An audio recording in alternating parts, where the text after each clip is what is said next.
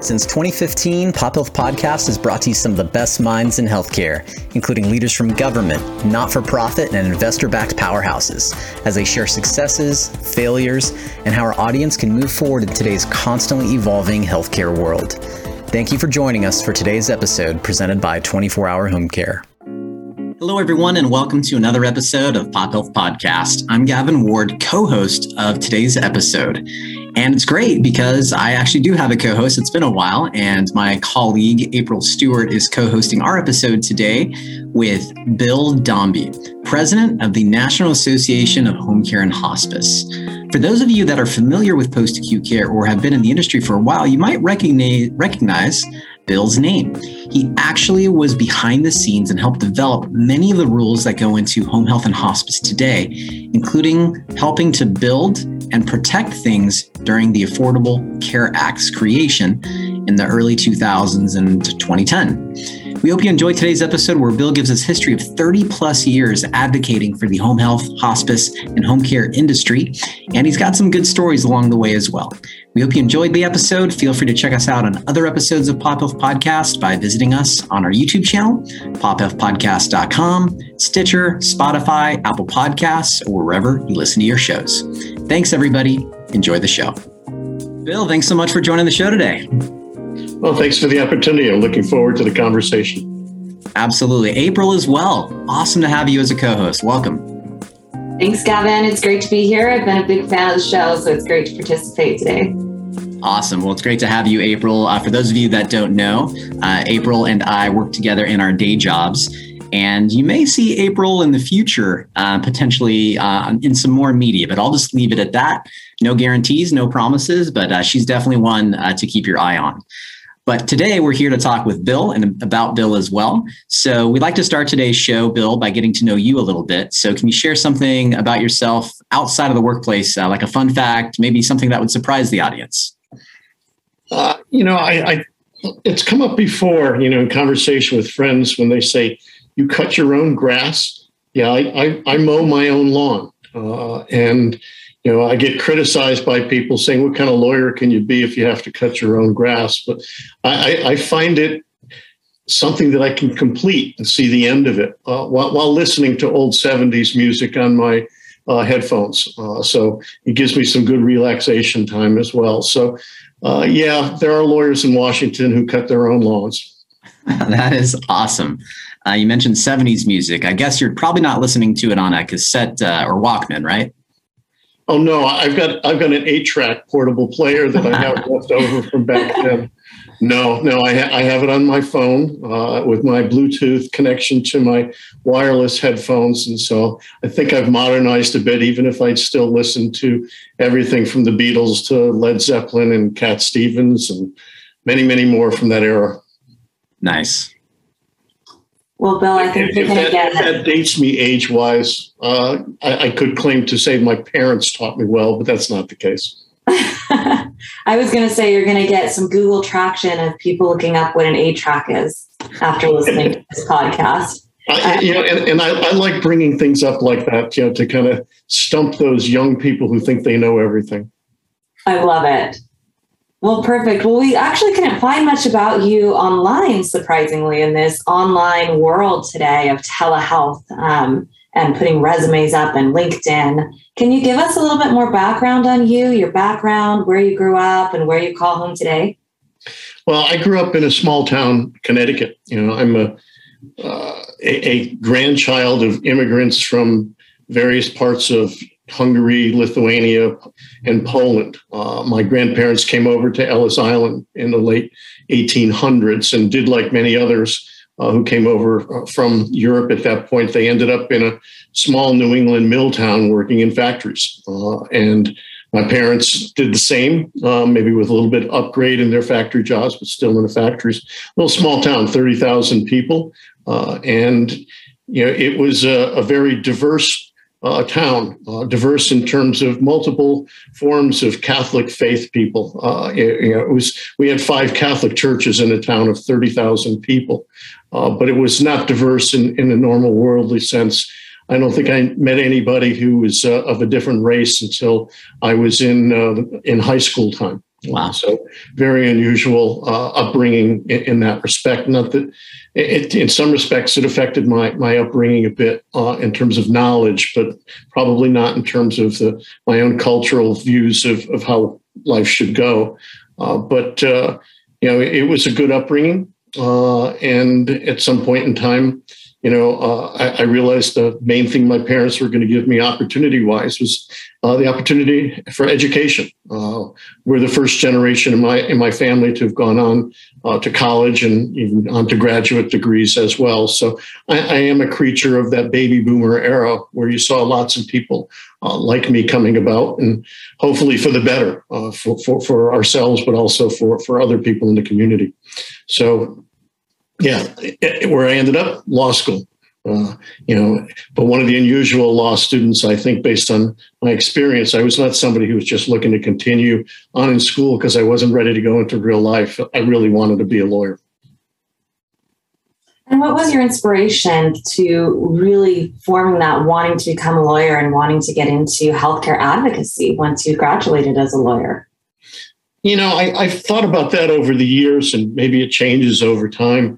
But uh, probably the instigating force was, uh, you know, a combination of feeling there were too many underdogs in the world that, you know, needed uh, to deal with the, the, second aspect, bullies. Uh, and, uh, and when I think of that, I think of my uh, my honors calculus class professor, who I considered a bully, and decided to revolt very quickly in his class uh, to a point of making him quite unhappy. I spent most of my second half of that semester finding all the things he did wrong.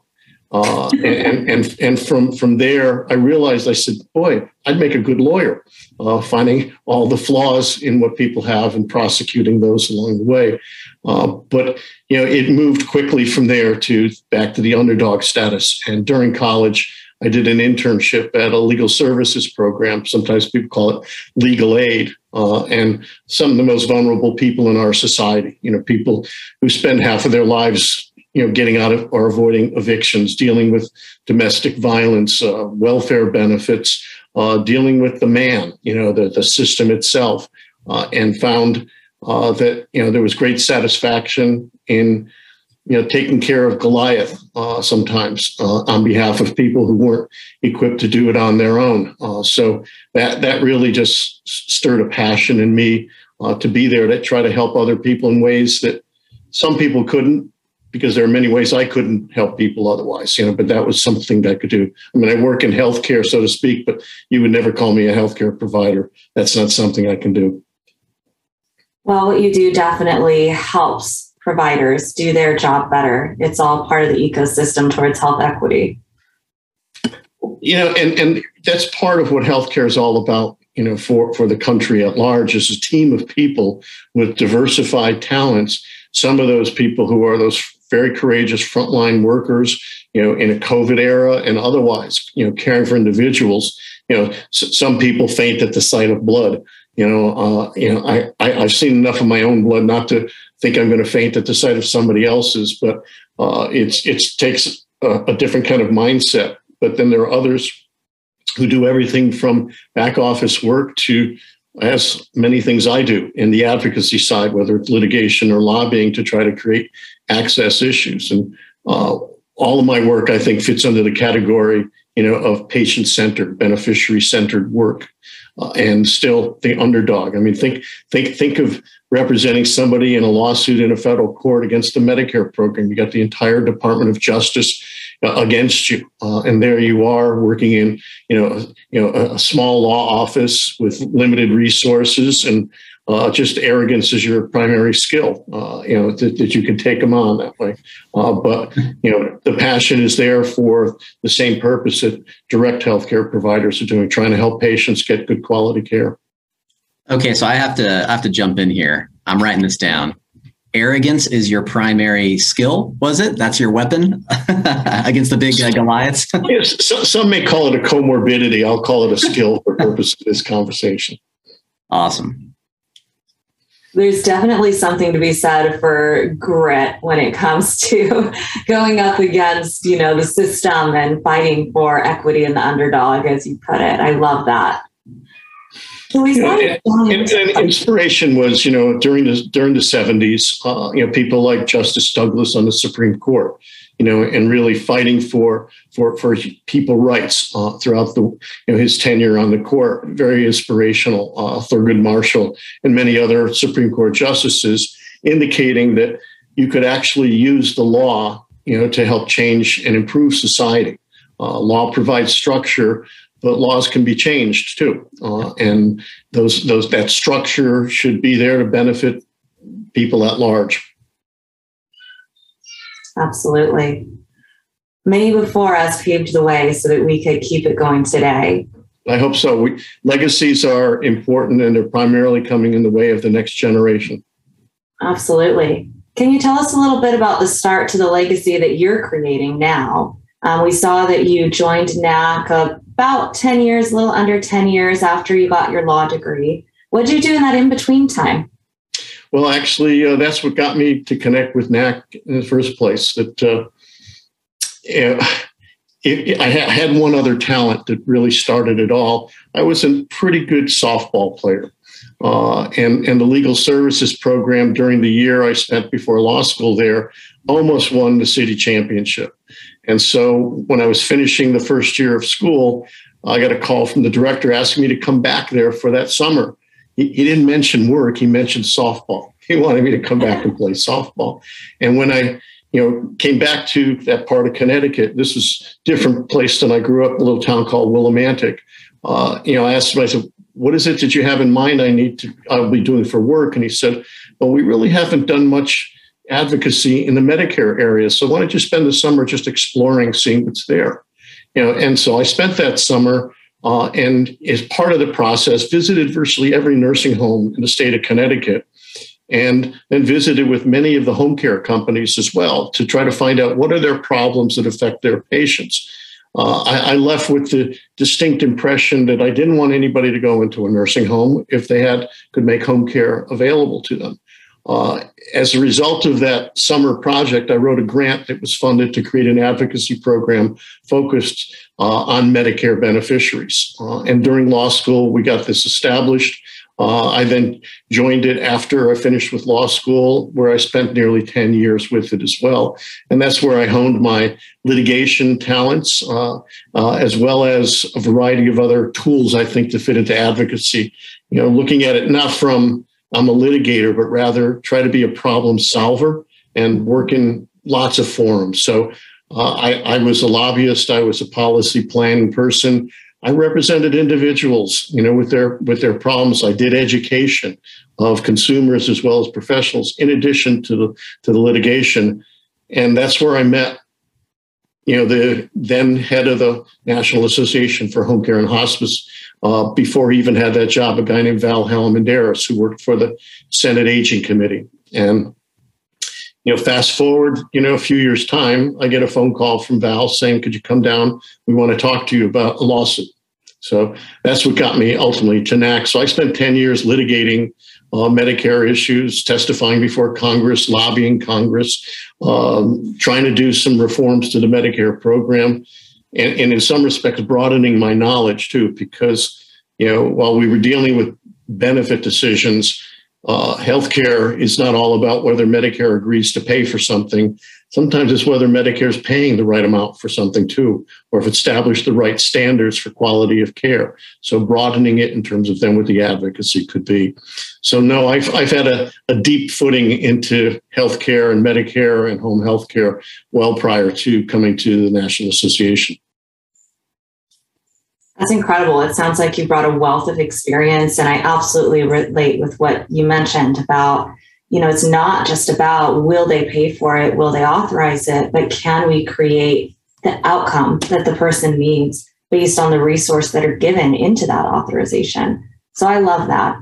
Um, can you tell us a little bit more about what NAHC does in layman's terms? Because as we were talking about prior to starting recording, not everybody that listens to this podcast is really a healthcare expert. So something that, you know, I could explain to even a teenager or someone interested in getting into healthcare. What is NAHC?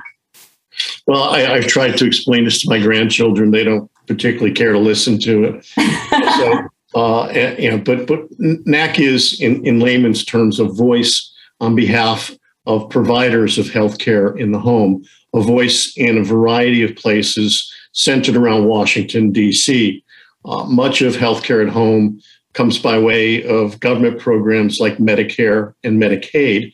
And so that involves Congress, it involves regulatory agencies, it involves the courts, uh, but it also involves providers of care and their connection to consumers of services. So we really see ourselves as that leading voice uh, expressing the interests of patients and providers relative to those healthcare programs, Medicare, Medicaid, the VA, and more, but not simply in terms of you know taking me back to my days of professor in calculus telling them what they did wrong, but instead coming up with solutions as well.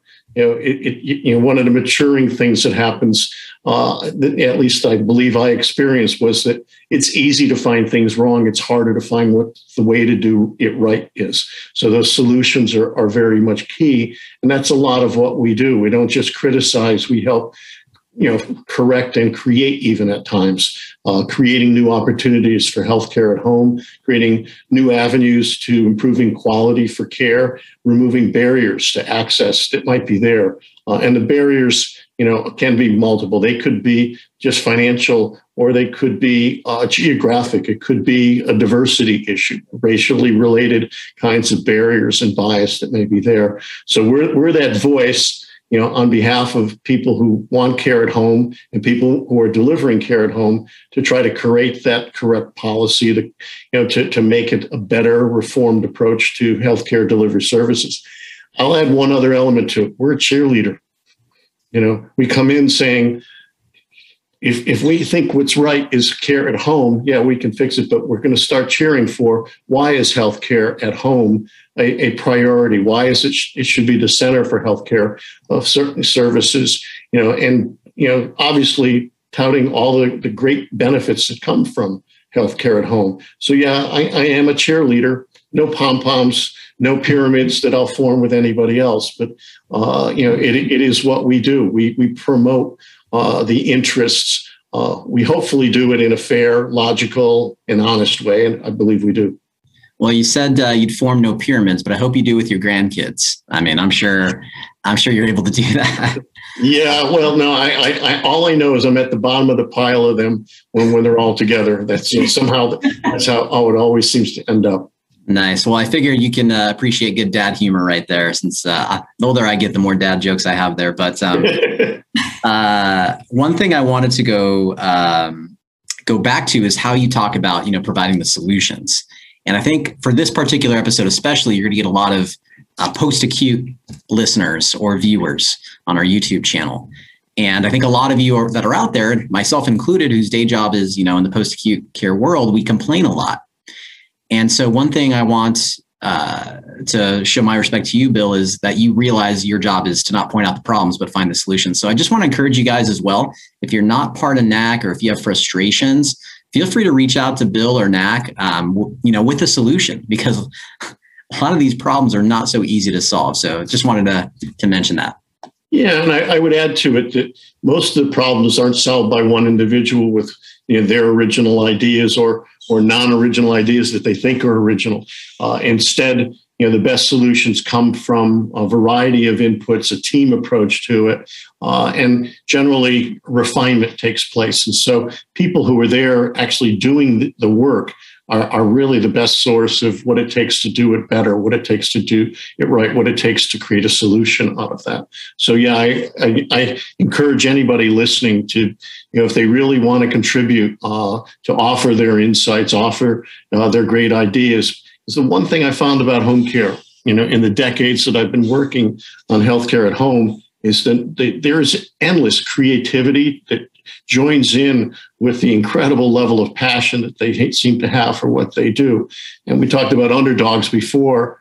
Healthcare at home has been an underdog for, for many, many years. Don't know if it's will be in the distant future, but you know, it has been fighting, you know, the medical industrial complex, you know, to kind of use a term that was used a little differently for the military industrial complex when I was back there in the 60s and 70s. Uh, and, and you know, they have found ways to solve so, so many problems.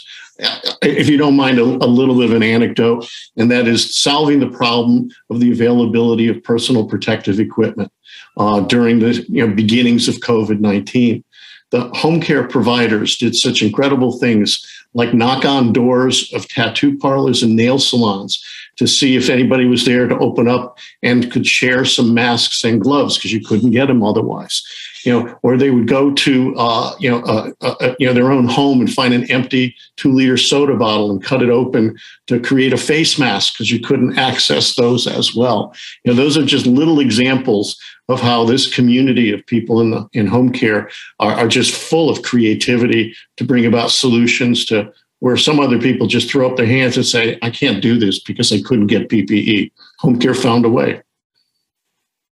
That's so true. And the collaboration in home care, I think, is incredible. I've just seen people who and businesses that were competitors in the past coming together to share solutions so that we can be better and do better during the pandemic for the people that we serve because we've seen keeping people at home is the safest right now and we need to keep the hospital beds open and we do that by working together collaboration and sometimes like you mentioned even with industries that are not necessarily considered healthcare in the past like a nail salon coming through for someone that's an incredible story. Yeah. Well, you know, the, the reality is, and this is not just passion driven, but but the reality is it's an easy area to advocate for and to be part of because you know how how, how really good it is. Uh, and you know to, to, get up every day and to work in that area where you know you're helping uh, people you know that that's you couldn't be in a better place. I mean colleagues that i have that are lobbyists you know in other areas you know i don't think can say the same thing. I, I won't pick out any of those areas. I don't want to alienate anybody there. But you know j- just to be able to be a voice for healthcare at home so many positives attached to that. That's so true. And talking about solutions one of the biggest pieces of healthcare change that has happened during my lifetime is the affordable care act and obamacare were you and NAHC involved in the creation of obamacare in any way we had a lot of involvement with it but it was in kind of two different ways. Uh, you know, most of healthcare at home is for individuals who are aged or with disabilities. And with Obamacare, they were trying to create uh, access to healthcare for people who didn't otherwise qualify for Medicare or Medicaid. Uh, and so, on one end of it, what we were trying to do was preserve what we already had from programs like Medicare, because the uh, advocacy efforts around creating Obamacare had to find billions upon billions of dollars. So, one of the main things we did was reduce the amount of money they took from Medicare, including home care, to create Obamacare. Uh, and it was one of those very difficult situations because we supported the creation of access to health care for the millions of people who didn't have it. At the same time, we're saying, whoa, whoa, you, you can't dismantle the Medicare home health benefit. And there was at one point, you know, it passed the House of Representatives $57 billion in spending cuts for home health services over a 10 year period of time, which would clearly have a, a, devastating impact on access to care. So we spent a lot of time reducing that amount of money or focusing in how it was taken away. We, for example, we came up with a solution that one way to address uh, the, the need for money was to go after a fraud that had been growing, in, in, particularly in South Florida, overutilizing home health services with care that would meet outlier payments, you know, uh, care that wasn't happening anywhere else in the country. It was as if every diabetic who couldn't self-inject insulin suddenly found themselves in Miami. So we created a solution which capped spending on outliers as a way of avoiding you know, kind of just arbitrary cuts on spending for home health services. So that was one angle that we were dealing with was to basically preserve you know, benefit. At the same time, there was support that we were able to get for Medicaid home and community based services, a variety of expansions and support for Medicaid home and community based services. So while Medicare was facing cuts, we got $13 billion of additional support for Medicaid home and community based services. So were we part uh, uh, of that effort? Uh, you know, again, this gets personal. You know, thank you for letting me be a bit personal on this. Uh, my, my son got married uh, the year that they were putting together, you know, the Affordable Care Act, and he asked me when would it be of convenient for me to be away from work. And I told him as we went through each month of 2009, I said, no, no, no, no, no. And he said, how about December? And I said, if they're not done with it by then, they've already abandoned it. So do it in December. And lo and behold, on, on the you know day before his wedding and the days before, I found myself you know, on the phone with the White House, with congressional offices, with colleagues, you know, continuing to try to to deal with the issue. Now, it finally ended up, you know, in law in, in March of 2010. Uh, but yeah, we we were involved in it, and and my son was too, uh, and it, it left him a memory that he'll never forget, and reminds me of too often. So. Did you at least get the full day for the wedding off, or were you still making calls that morning? I, I, I screwed up the, the, the rehearsal dinner royally. Oh no! Yeah, royally screwed it up on that. Whereas the wedding day, I was pretty good. That's good. And you know, some of those that you think are screw up, they end up being the the stories at family party. Well, it, it, you know, it's a story where they love to use it to pick on me, but I think I think one of the things that conveyed to both of my kids is that you know you have there is a work life balance and mm-hmm. you know sometimes work is very very important uh, you know uh, but uh, at the same time i learned something from there that sometimes it should be a life work balance rather than a work life balance. That's very true. And i appreciate everything that you did to make sure that it was a successful implementation. I'm a strong believer that great movement forward in regulation and legislation for healthcare is critical but it's just as critical to have the implementation be in a way that's going to lead to the outcome that we want. And exactly what you said, that doesn't mean dis, um, destabilizing another program. It means adding options, adding choice, being person centered. So I did not know all of that happened behind the scenes. Um, so I want to personally thank you for everything that you did to make sure it was successful. Yeah, and anybody who's thinking about getting involved in anything close to what what, what I do and what you do, you know, uh, needs to put that implementation element into the mix because you know uh, an idea is not worth anything unless it's implemented. Uh, many many ideas, you know, uh, are are out there, but those who make it happen make the difference.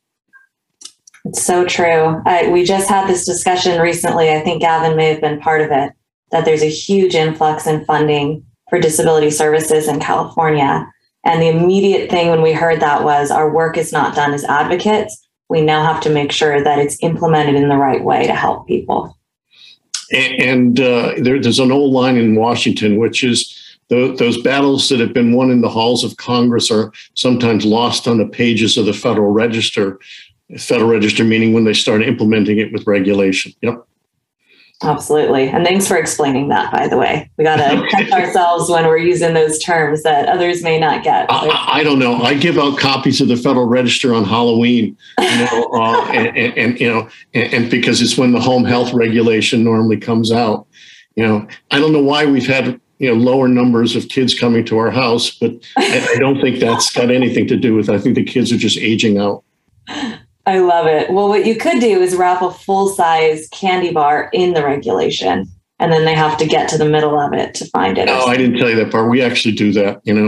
there we go. Yeah. Perfect. I'll have but, to start but, doing I, I, I did have to convince the other party to the choice of candy that almond joys are not particularly liked by kids. You know, they may be an adult candy, but you know, in in in, in only adults seem to know what an almond joy actually is as a candy bar. So well, I love it. So I guess I, am in the adult category, luckily.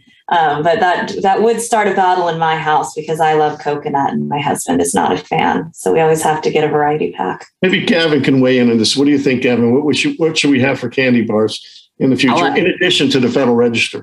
Uh, Well, I'm a big fan of the hundred grand. Not sure if you guys know what that is, but uh, uh, yeah, I, I, have seen it on the shelves and passed it by. Yeah, that's my uh, my love right there. There's definitely going to be a target run after this for candy. That's All right. Well, that, that's it. We'll do another podcast on on candy sometime. yes, absolutely. I don't know that we'll have the out- health outcome that we want from eating too much candy, but we'll go for it. Gotta live a little. Sounds good. Sounds good.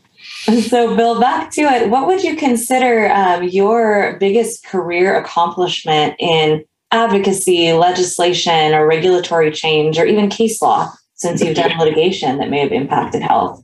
You, you know, I, am th- I'm thinking of sports a bit on this, and one thing that ends up with people getting to the Hall of Fame is longevity. Even if they've had 30, you know, 30 years of just middle of the road performance, the fact that they've had performance for that long. So uh, I, I, I, probably would start with that, you know, but, uh, you know, what brought me to, to the National Association for Home Care to begin with uh, was a lawsuit against the Medicare program, which we labeled as the attempted dismantling of the Medicare home health benefit in the mid to late 80s something I then litigated for a number of years. And the end result of that was we rewrote all of the Medicare coverage standards that are still the standards in play today, you know, covering individuals uh, who were outside of coverage, you know, somebody who had chronic illness, somebody who had therapy needs to maintain function, people who had needs for home care aide services, you know, and, and a variety of other things. The benefit went from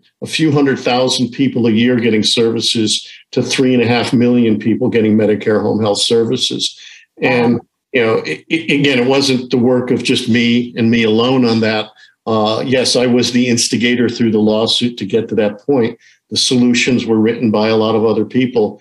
But to think that we were able to reverse the course of that, you know, dismantling of the home health benefit and have it skyrocket you know, to, to where it is today. Now, it wasn't an easy path even afterwards because we went up, we went down, we leveled out, we went up again finally until the level of care, you know, to get to the three and a half million that we have today receiving services in addition to those from the Medicare Advantage plan. So I think that fits into one of my high points in terms of the work that I did because it involved litigation, it involved policy, it involved negotiation, and it involved creativity uh, to, to get there. Uh, and so I, I, absolutely put that on the list. But then I juxtapose it with one other thing, you know, that, that, that comes to mind, and that is a gentleman uh, from uh, North Dakota uh, and Bismarck, North Dakota.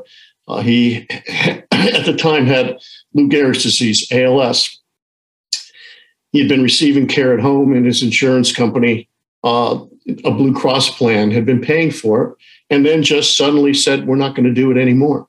Nursing services uh, to meet his needs on a ventilator, no muscle in his body working, only his forehead had a little bit of capability of wrinkling, uh, but he still communicated with a word board and had some electrodes connected to a computer as well.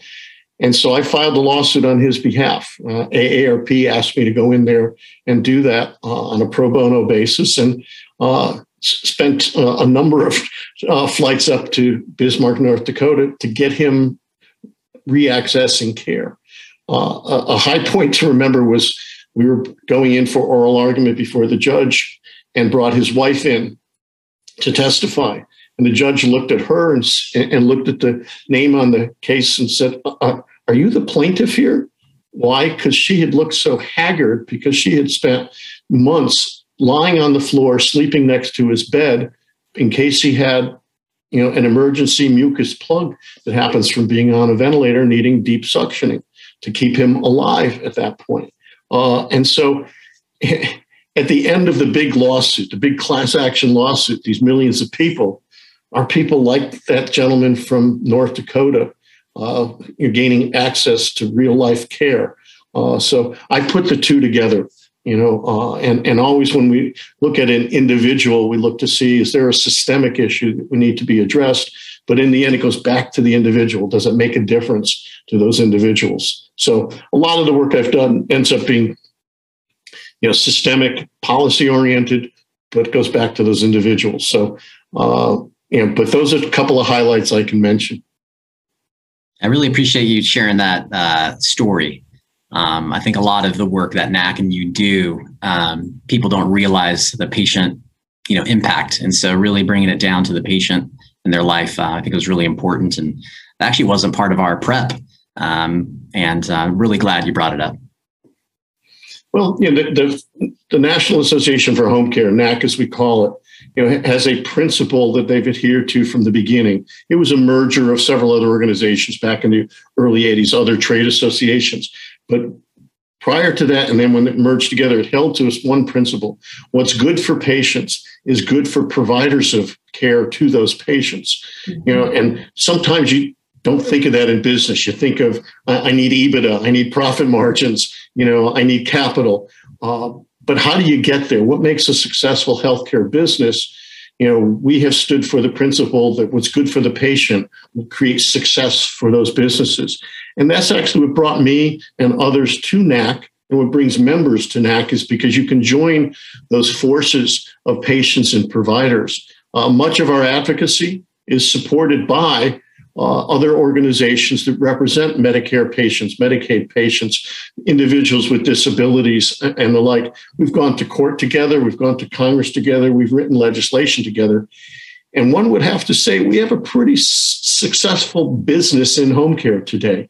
You know, I mean, it is probably by most estimates 120 to 130 billion dollars a year caring for 12 million plus patients each year of all ages pediatric private duty nursing personal care services you know you name it delivered in the home setting high tech services as well you know and certainly becoming you know something which is in the mainstream if it is in the mainstream it's not becoming it's in the mainstream of care with without a doubt so that, that, that, that combination of doing right by patients does right by the business. I mean, there, there are decades of proof that that fits in there, which makes the job I think that we do, whether you're a caregiver or an advocate for the caregivers, a lot easier. Well said. So now that we are wrapping up the episode, Bill, um, we've talked a lot about the work that you do, um, and members of NAHC are from all over, right? You got you mentioned personal care agencies, home health, hospice, pretty much anybody that's delivering care in the home. If people want to learn more about NAHC or follow NAHC, um, how can they do so? The easiest way is to go to our website. It's a very robust website. I think reasonably easy to navigate, whether you are a provider of healthcare or a consumer or someone who just wants to you know learn a little bit more about healthcare at home. And it's the web address is N-A-H-C.org. Uh, little anecdote on that is it is pronounced knack rather than knock. The board decided long ago they didn't want knock knock jokes. So even if it sounds like with the H in it should be knock, it is really knack. So there's a lot that could be gained you know, by going into that website. Similarly, you know, there there are you, you know there are many home care companies. There are thousands upon thousands of home care companies across the country of all types, and just connecting in with with one of those. Or if you're in a hospital and looking at your home care options, the discharge planners, great place. So there's a wealth of places to go for home care. Uh, the good thing is with modern technology and Google, if you put home care into Google, you'll get the proper references. You won't get home repair. You know, that's no, that, that, that's not what it is. Awesome, Bill. And then uh, uh, briefly as well for you, if people want to follow uh, you, uh, are you active on Twitter, LinkedIn? How can folks kind of follow what you're up to? You know, I, am somewhat active on LinkedIn as a recipient rather than as a an instigator. Uh, you know, I, I do have a Twitter account, but uh, you know, I, I, probably don't use it as much as I should. Uh, so the best way really to, to follow me, uh, you know, is through our, our website, uh, or somebody could drop me an email if they wish. I, I, do my best to respond quickly to those. They're my initials, W-A-D at nahc.org. Uh, and so be glad to hear from anybody, you know. Uh, so it is a, uh, you know, it's an exciting time in healthcare at home because we're seeing it change from a policy perspective, a priority perspective you know, we've got Congress looking at major expansive supports of home and community based services under Medicaid in particular. We've got a, a president, like many others before him, you know, who are very much uh, a, a, big time uh, supporter, uh, backer of, of home care services.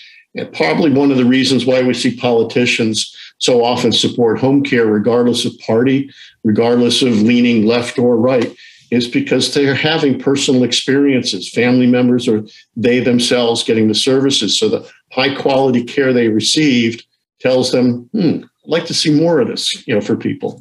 Uh, so we've got one of those great issues in Washington that crosses party lines. We wish there were more of them, uh, but we're happy to see that home care is one of them. Awesome, Bill. Well, thank you so much for making yourself available to us and our audience. And I have emailed Bill, as you can imagine, uh, a couple times. And candidly, um, up until recently, I didn't really know Bill too well, and but he was very responsive. Uh, so just want to say again, Bill, thank you so much. He does keep his word with those emails. So, uh, folks, Bill Dombi has been our guest. Bill, thanks again for joining the show. Well, thank you, Gavin, and thank you also, April. Really enjoyed our time together. Thanks everyone for tuning in to another episode of Pop Health Podcast. We hope you've enjoyed today's episode, and if you have and want to check out other episodes, visit us at pophealthpodcast.com, iTunes or Apple Music, Spotify, Stitcher, and now YouTube as well. Take care.